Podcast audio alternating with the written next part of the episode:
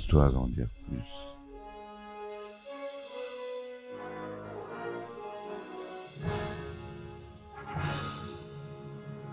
Eh ben attendez, on est en France. Allez, cul sec.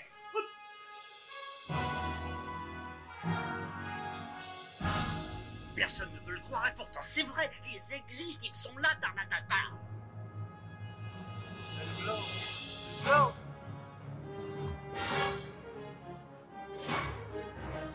Il faut qu'on pète.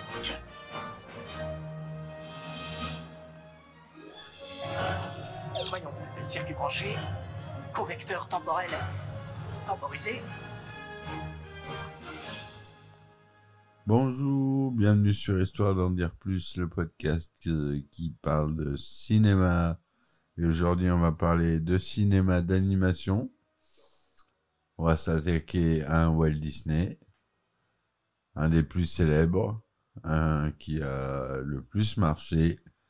En 1994, vous aurez reconnu Le Roi Lion. Allez, c'est parti mon kiki. Alors, Le Roi Lion, The Lion King, c'est le 43e long métrage d'animation Walt Disney et le 32e classique d'animation des studios Disney. Il fait partie des classiques, réalisé par Roger Allers et Rob Minkoff. Sorti en 1994, il est inspiré en grande partie du Hamlet de William Shakespeare.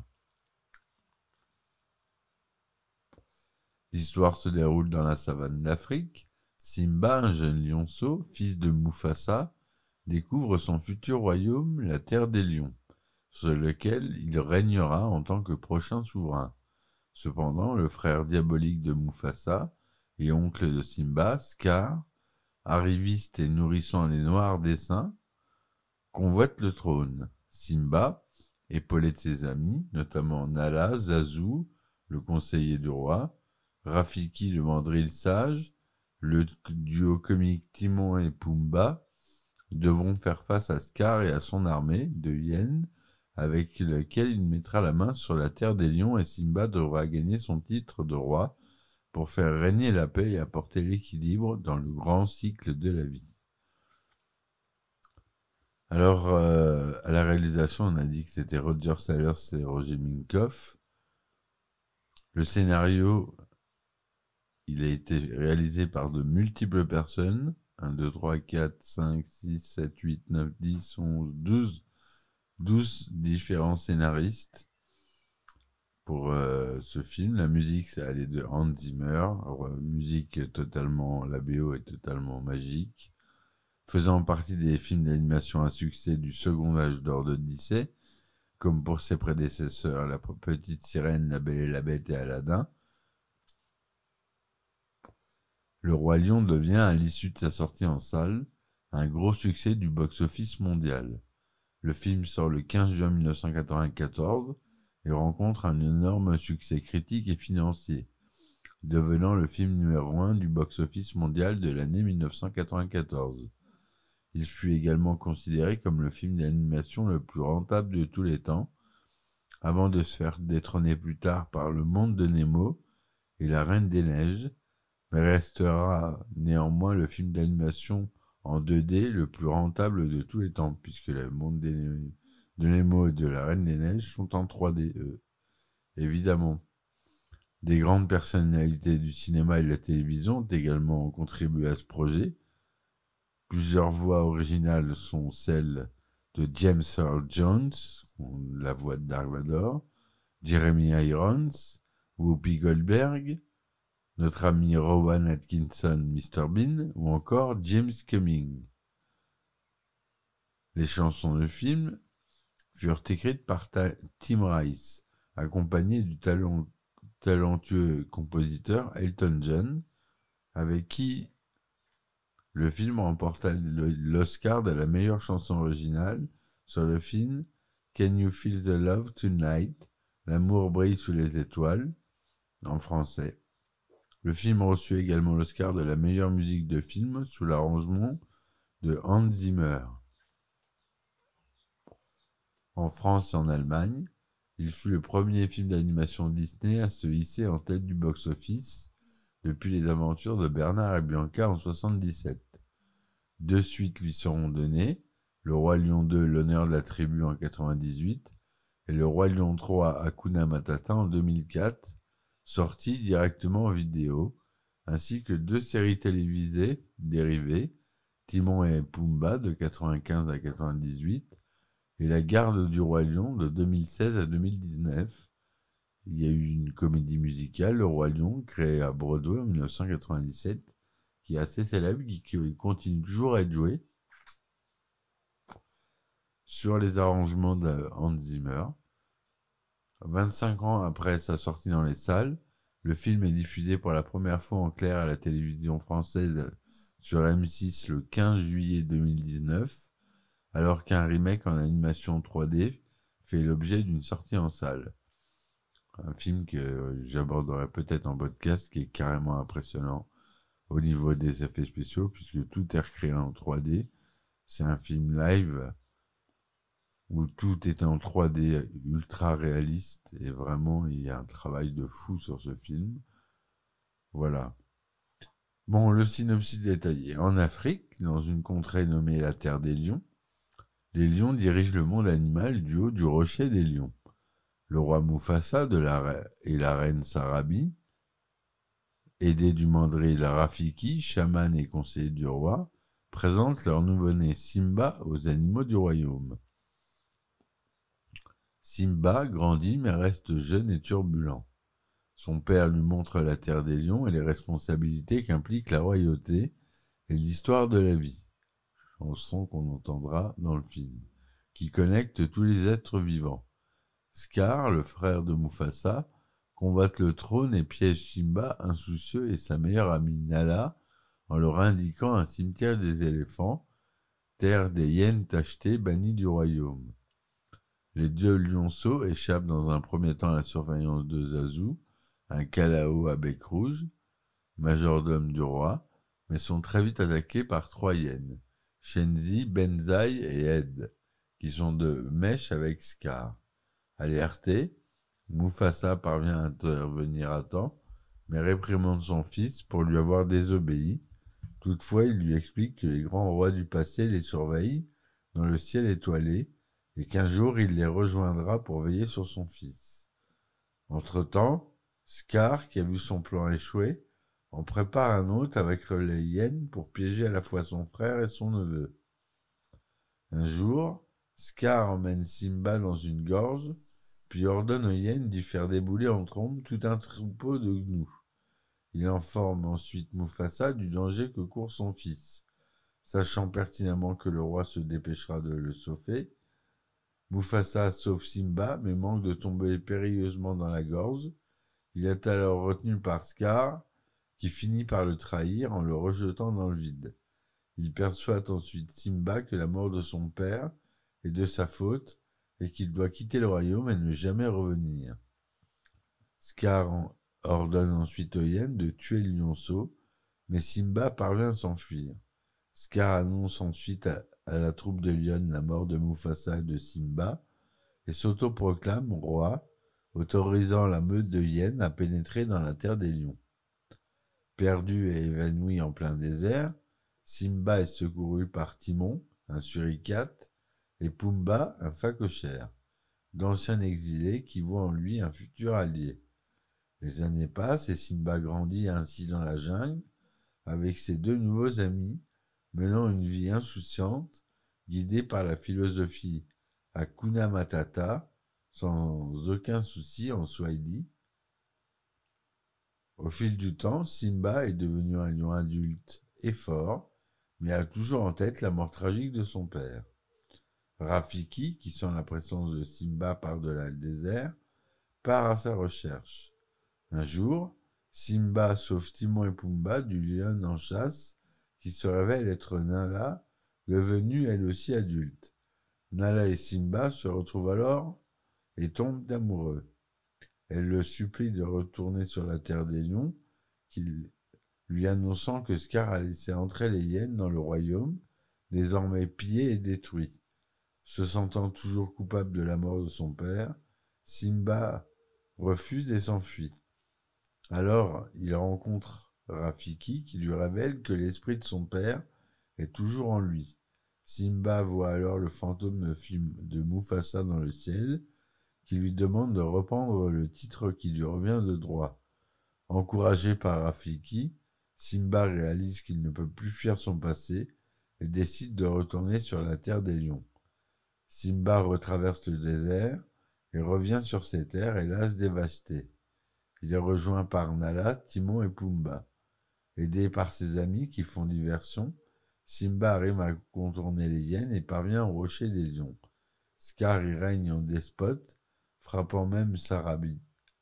Simba fait alors face à son oncle et le défie. Mais ce dernier rappelle à son neveu son rôle dans la mort de Mufasa. Simba avoue, mais Scar le pousse au bord du rocher avant de lui révéler que c'est lui qui a assassiné Mufasa. Enragé, Simba arrive à repousser Scar et le force à avouer la vérité à toute la troupe de lions, alors qu'un incendie fait rage, déclenché par la foudre.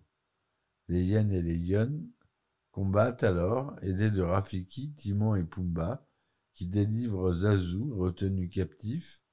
Alors que Scar tente de s'échapper, il se trouve acculé une nouvelle fois face à Simba.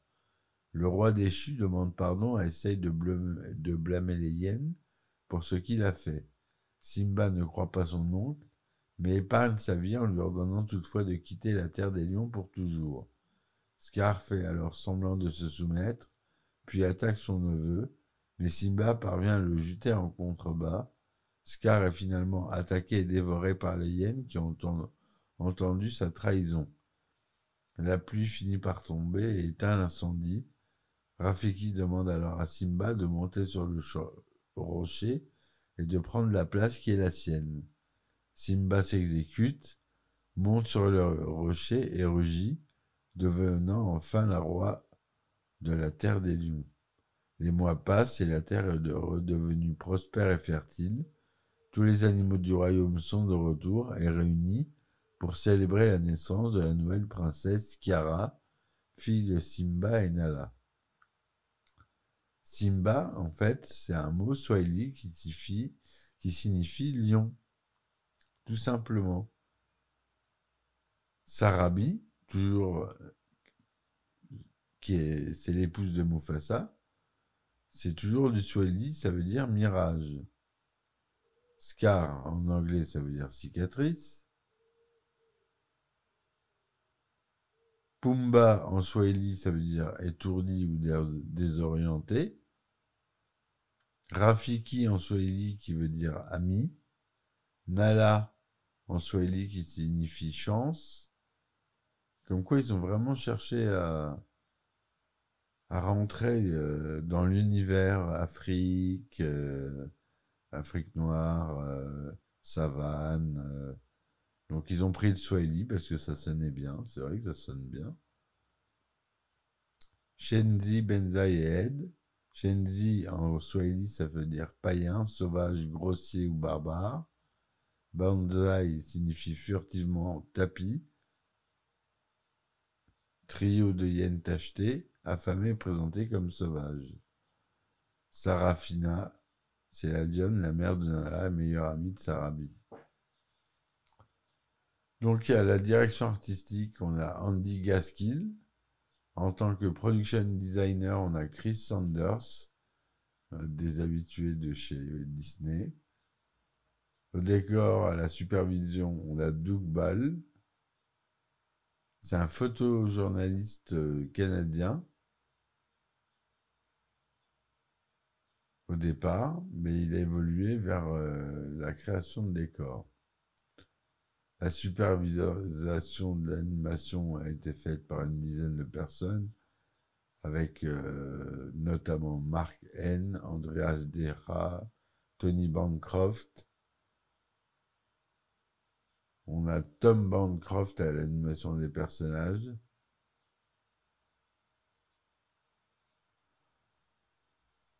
Enfin voilà. La composition des musiques et arrangements de la dit, c'est Hans Zimmer. La chanson, Tim Rice pour les paroles et Elton Jones pour la musique. Le budget est énorme, hein, c'est 79 millions de dollars quand même. Mais il leur rapportera au box-office mondial plus de 987 830 000 dollars, dont 432 millions aux États-Unis. C'est tourné en anglais, en couleur 1/78e son Dolby Stereo. Ça dure 88 minutes. C'est sorti le 15 juin aux États-Unis, 1994, et en France le 23 novembre 1994.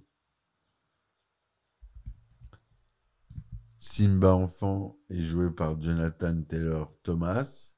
Jason Weavers joue Simba enfant pour le chant. Matthew Broderick joue Simba adulte. Joseph Williams, Simba adulte qui chante. James Earl Jones, donc Dark Vador, joue Mufasa. Jeremy Irons joue Scar. Rowan Atkinson joue Zazu. Voilà, Whoopi Goldberg joue une des hyènes, Shenzi, et Chiche Marine aussi qui joue Banzai.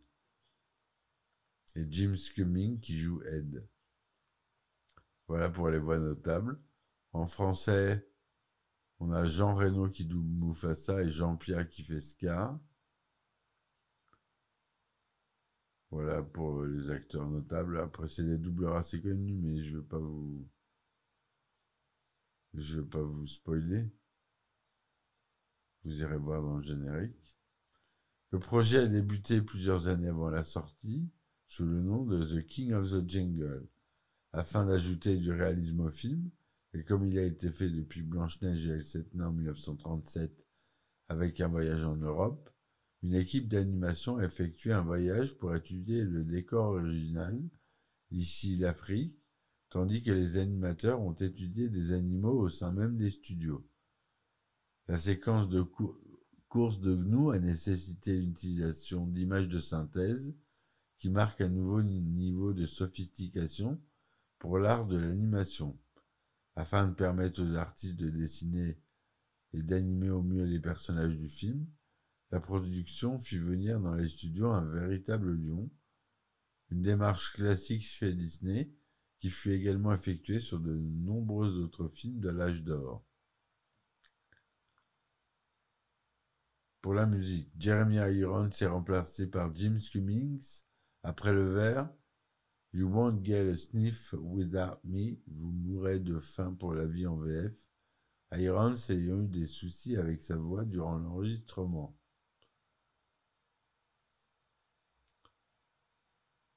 Voilà ce que je voulais vous dire sur ce film, qui a reçu un accueil très bon. Il a été ressorti en 3D en Inde le 29 juillet 2011. Et il y a eu des versions IMAX au Japon, en Russie, en République tchèque, en France aussi, et aux États-Unis. Il est ressorti le 11 avril 2012 en France en 3D et remasterisé. Voilà, j'espère que ma chronique vous aura plu. N'hésitez pas à laisser des commentaires et des likes. Si vous voulez me soutenir, vous pouvez, je mets les liens dans la description. Vous aurez droit à des épisodes inédits, où je raconte des anecdotes de tournage assez drôles. Voilà, j'espère que ce contenu vous plaira, ça coûte 2 € par mois, c'est pas très cher et ça peut être marrant.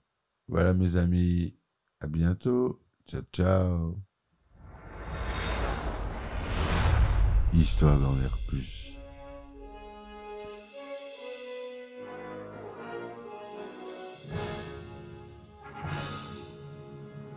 Eh ben attendez, on est en France, allez cul sec.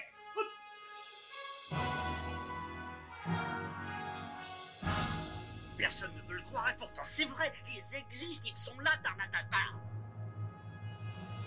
Blanc.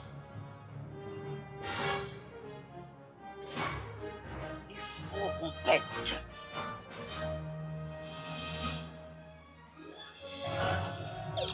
circuit branché, correcteur temporel temporisé,